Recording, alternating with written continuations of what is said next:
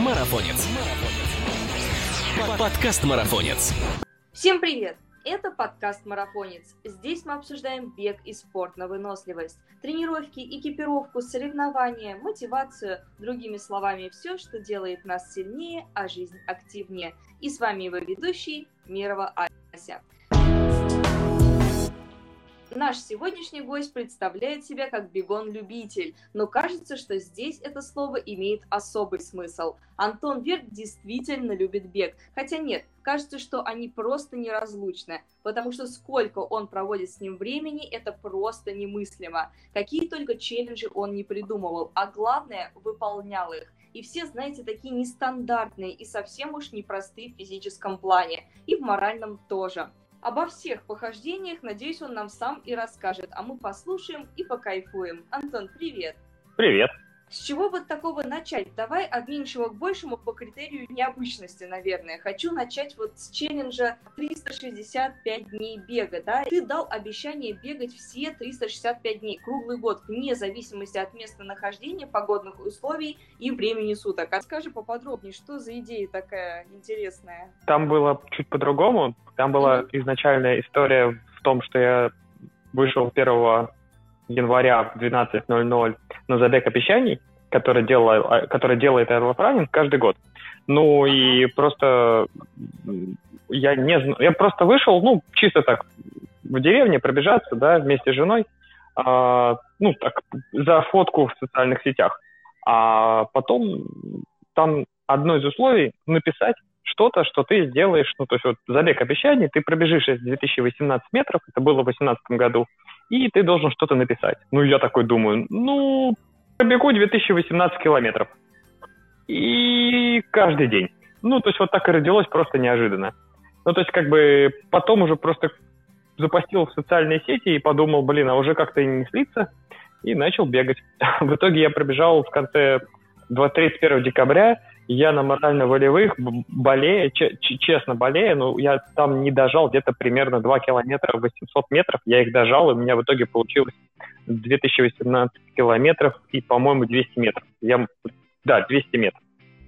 И это было для меня вообще. А из количества дней там получилось так, что я все-таки по финалу бегал не 365, а 340, что-то, или 300, 300 ну, в общем, где-то около месяца я не бегал а, просто по разным причинам. Не получилась у меня эта часть, но 2018 километров я пробежал. Это было для меня важнее. Ну, интересно, как же там твои кроссовки поживают? Надеюсь, ты не выкинул такой памятный талисман? Повесил как на стеночку? А, они умерли. Две пары. Две пары просто вообще в мясо, в слякоть и в грязь. Даже бегать-то не важно, когда особенно дождь, холод, слякоть. Это такой ин- интересный вызов. А, тогда еще зима была такая более а, летняя, что ли, европейская, которая меньше снега, больше грязи, поэтому мои кроссовки зимние не выдержали этого, а летние я разорвал где-то к сентябрю. Вот, так что пришлось с ними расстаться, и три пары я разменял. Ну, четыре, получается, да, две, две зимние и две летние. Вот. Так что мне не получилось их повесить на гвоздик. Можно было целую аллею ветеранов вывесить. Да, вполне себе. Ну, то есть, на самом деле, больше, именно если говорить об этом челлендже, этот челлендж даже не про бег. Вообще, вот я, говоришь, что э, бегун-любитель, так оно и есть. Я больше не про бег, я больше про эмоции, которые я получаю от бега. А, вернее, на бегу. Я очень много в 2018 году увидел нового, новых городов, новых стран, совершенно новых локаций. А второй момент, то, что бег позволяет сконцентрироваться на чем-то своем, то есть подумать, поразмышлять, и очень многие мысли родились в 2017 году именно на бегу. То есть, как бы, тут, наверное, спорт был на втором месте. Ну, и сначала было такое ну, пацанское слово, там, условно, дал, нужно держать, вот. А второе, это вот то, что открыло для меня, это вот возможность побыть собой и увидеть мир таких вот новых ракурсов. Так и родился мой, мое, мое увлечение не бегом, а беготуризмом. И я себя считаю беготуристом. А человек, который на бегу смотрит и, и видит очень многие локации, которые в обычной жизни ты в целом, ну, наверное, пропустишь. А, как маленькие города и селы, а, там, не знаю, там поля. То есть вот ты бежишь 30 километров, да, такой у тебя длинный забег, и ты бежишь, ты видишь город, деревню, дороги, лес, э, поля, а особенно если после дождя, это такой вид, а, то есть как, как будто вот если представляешь, вот в Windows есть а, обои, wallpaper, да, э, где а, как это, гольф-поле, и там просто красивое небо и зеленая трава. Вот примерно такие лужайки ты видишь, только вживую, с, там где-то радуга, тут красивый лес, так все это здорово, и ты прям на бегу все это смотришь и запечатляешь эти картины. В общем, беготуризм — это кайф. Да я даже не сомневаюсь. Слушай, а вот а, возвращаясь к этому челленджу, как ты думаешь, когда было труднее всего? В начале года, в середине, когда уже силы немножечко так запал стихает, или в самом конце дожимать, как ты говоришь? Или день на день не приходился, и все зависело от а, самочувствия и настроения? Первые полгода вообще легко, ты как будто заведенный, а потом вот именно вторая часть, она сложнее. Середина, она самая сложная. Это как вот в марафоне, да, это стенка та самая, там, на 30, на 30, кто как, кто, кто как ловит, да, как бы моя приходит 32, 33 э, километра, вот то же самое. Бывало такое, что я просто выходил и вокруг дома, чисто для галочки, ну, честно, бывало. Но при этом бывали такие дни, когда я пробегал там 38 километров, там, да, там 35, то есть просто вот пошел вперед. Вот. Но цел, э, если брать целый год, то самое сложное — это середина.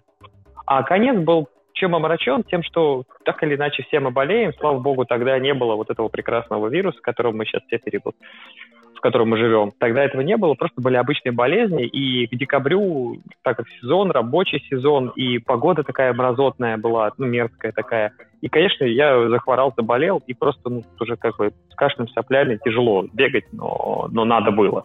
Поэтому там чисто из-за физического состояния было неприятно. Но именно с моральной точки зрения середина всегда сложнее, ну, для меня. Ты упомянул про беговой туризм. Наверное, многим из нас э, из бегунов знакома книга Мураками, о чем я говорю, когда говорю о беге. Я вот от нее просто тащусь, если честно. Это одна из моих первых и одна из самых любимых книжек о беге.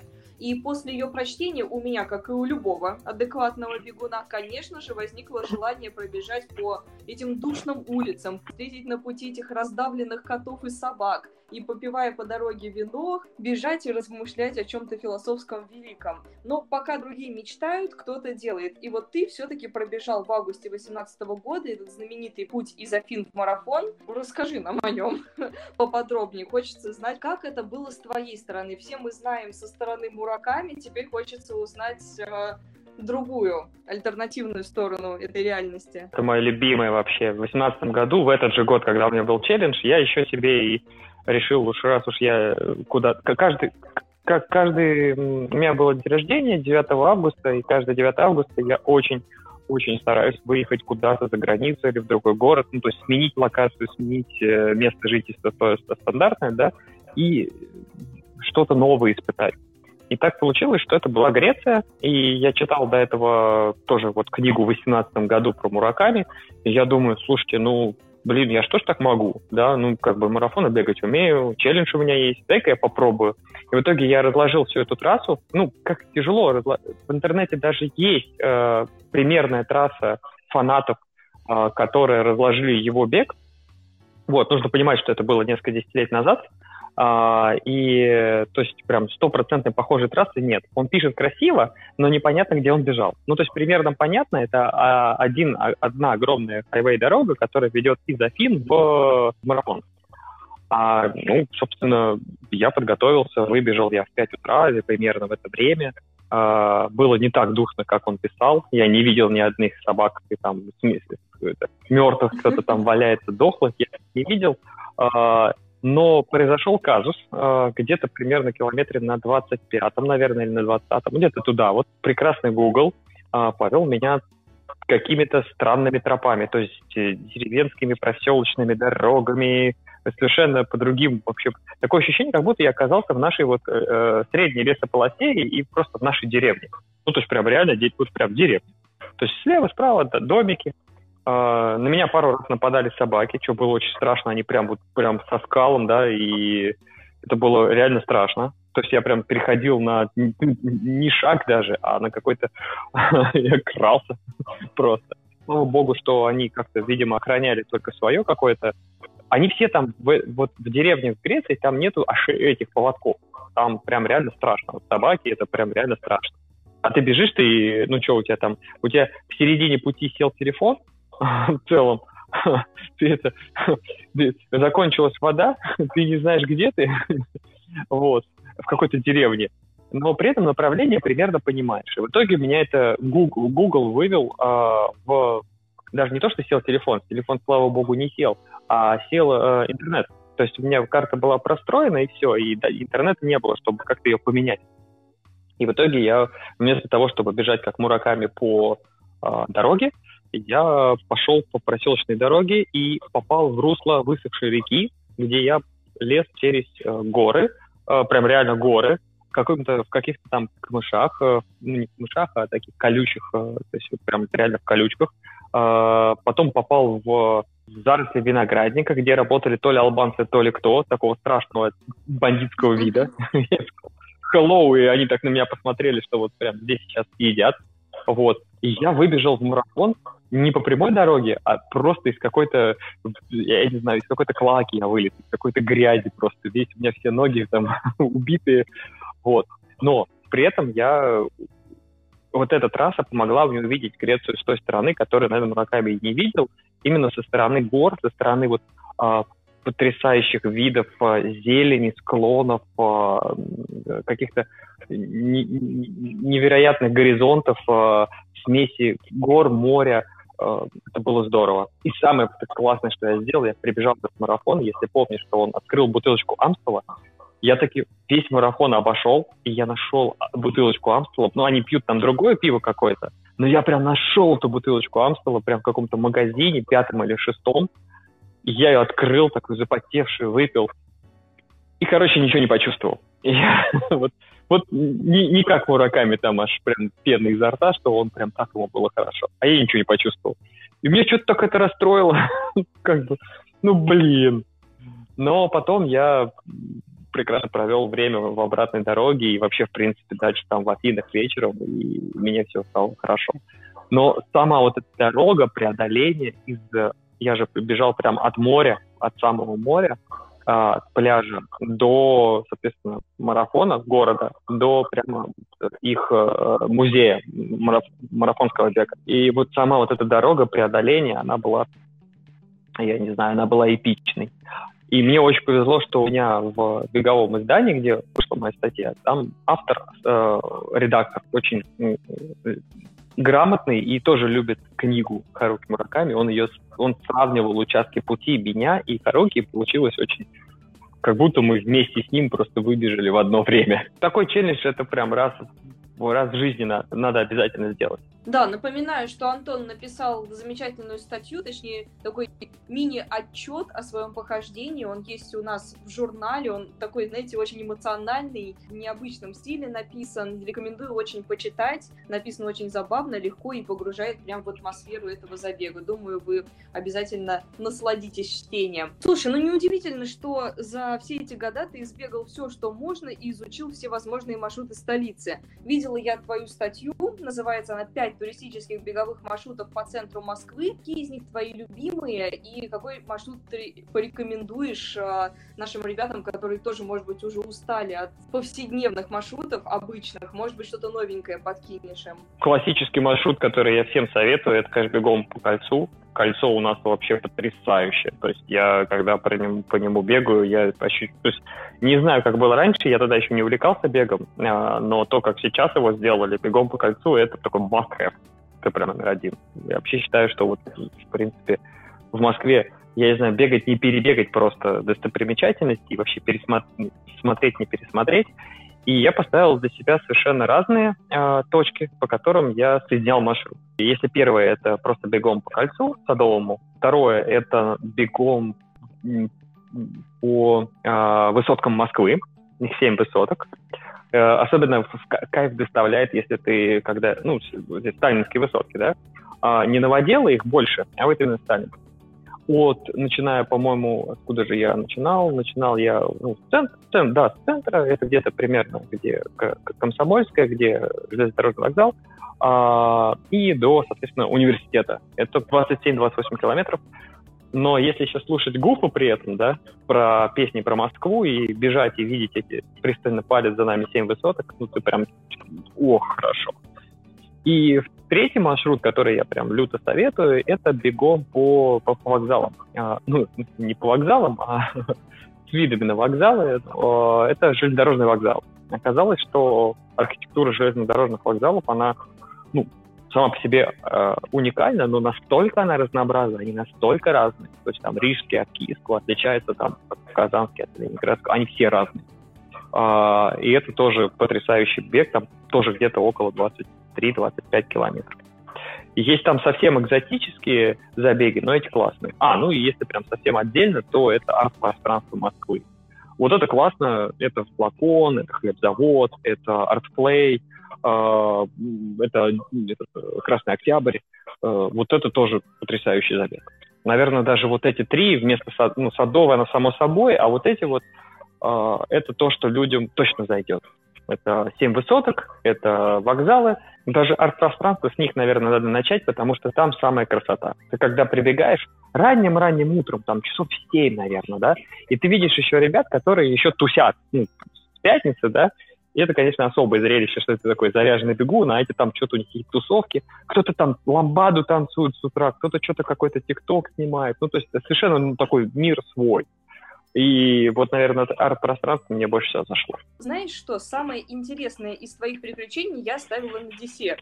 В 2020 году ты пробежал аж в 20 городах России. И несмотря на все особенности, будем их так называть, перемещения в, вне зоны диван, холодильник и ближайшая пятерочка в этом году, замечательно просто, а, ты смог все-таки вырваться, да, и по городам посмотреть, и тем более целых 20 штук. Это просто э, офигеть, как на самом деле много, тем более в условиях этого года. Давай по порядку. В чем заключалась идея? Просто так отметиться или пробежать определенную дистанцию в каждом городе? Вот 2018 он зародил во мне челленджи. Мне захотелось э, каждый год кидать себе челленджи. То есть если в 2019 году я чуть-чуть подустал от бега и э, поставил себе челлендж такой очень гедонистический. Я 19 концертов посетил, совершенно в разных странах, а, там от группы Звери до там а, Pink Floyd, да, там, и совершенно разные, то я отдохнул в 19-20 решил вернуться к своему любимому занятию, бегу,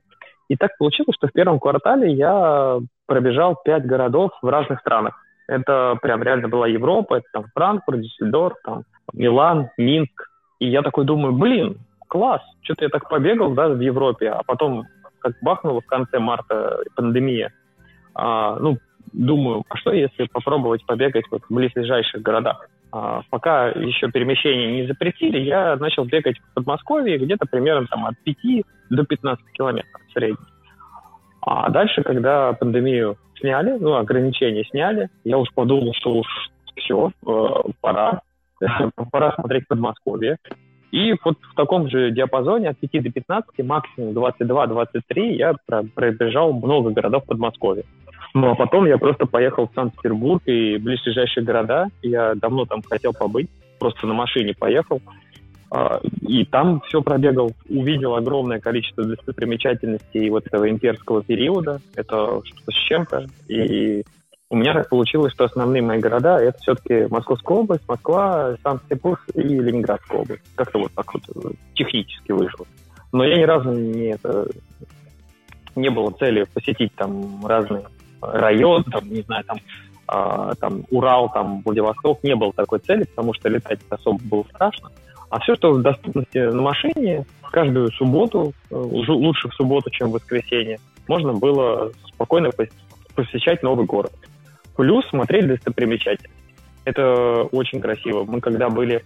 У меня есть э, мой беговой коллега э, Владимир Моршин. Э, он, мы с ним огонь и медные воды огонь, не знаю, и что там, медные водные, господи, медные трубы прошли. В общем, бегали мы с ним и полумарафоны, в общем, всегда вместе. И тут мы тоже решили, что вместе веселее, и мы были, побывали в Кубинке, в Истре, а, еще в одном городе, который я уже даже не помню. Мы посмотрели совершенно разные архитектурные стили церквей. То есть, э, если в Кубинке это что-то такое монументальное, монструозное, да, такое военное, в Истре мы были поражены просто храмом... А, Звенигород, это был третий город. В Истре мы были поражены, поражены ново, Новоиерусалимским храмом. Эти комплексы, это красота и ты бегаешь, наслаждаешься, смотришь. В Звенигороде это совершенно другая атмосфера, это такая камерная, а, там, до, там, такая, ну, революционная даже, еще Рюрикович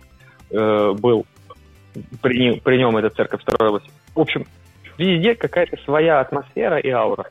И вот ради этого мы прям ну, вставали рано утром в, во сколько там, 5-6, чтобы в субботу посвятить бегу. Это красота. И так получилось, что уже не было Snowball Challenge 20, просто получилось, когда мы начали, ну, когда уже 7, 8, 9, 10 город, я подумал, ну, 20 год, что ж, 20 городов. И последний город я сделал в декабре. Это было Вологда. Я поехал туда на автомобиле и пробежал там полумарафон э, Вологодский, официальный. Медальку дали.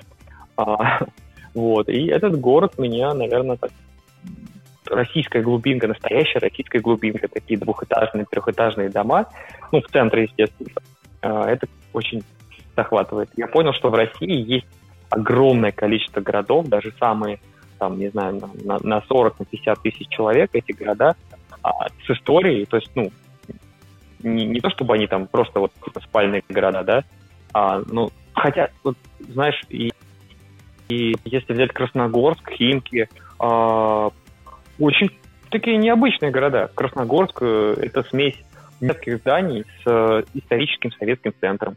А если взять Химки, то это все... Вот, я думал, что Химки — это Икея и дорога Ленинградская. А по факту там внутри скрыто большое пространство там пятиэтажек и лабиринтов этих пятиэтажек, которые там пересечены с какими-то спортивными застройками. Или, допустим, Зеленоград. Город, которому, это Наукоград, город, которому, не знаю, сколько там, лет 60-70, то есть очень молодой, да, нет, даже меньше, наверное.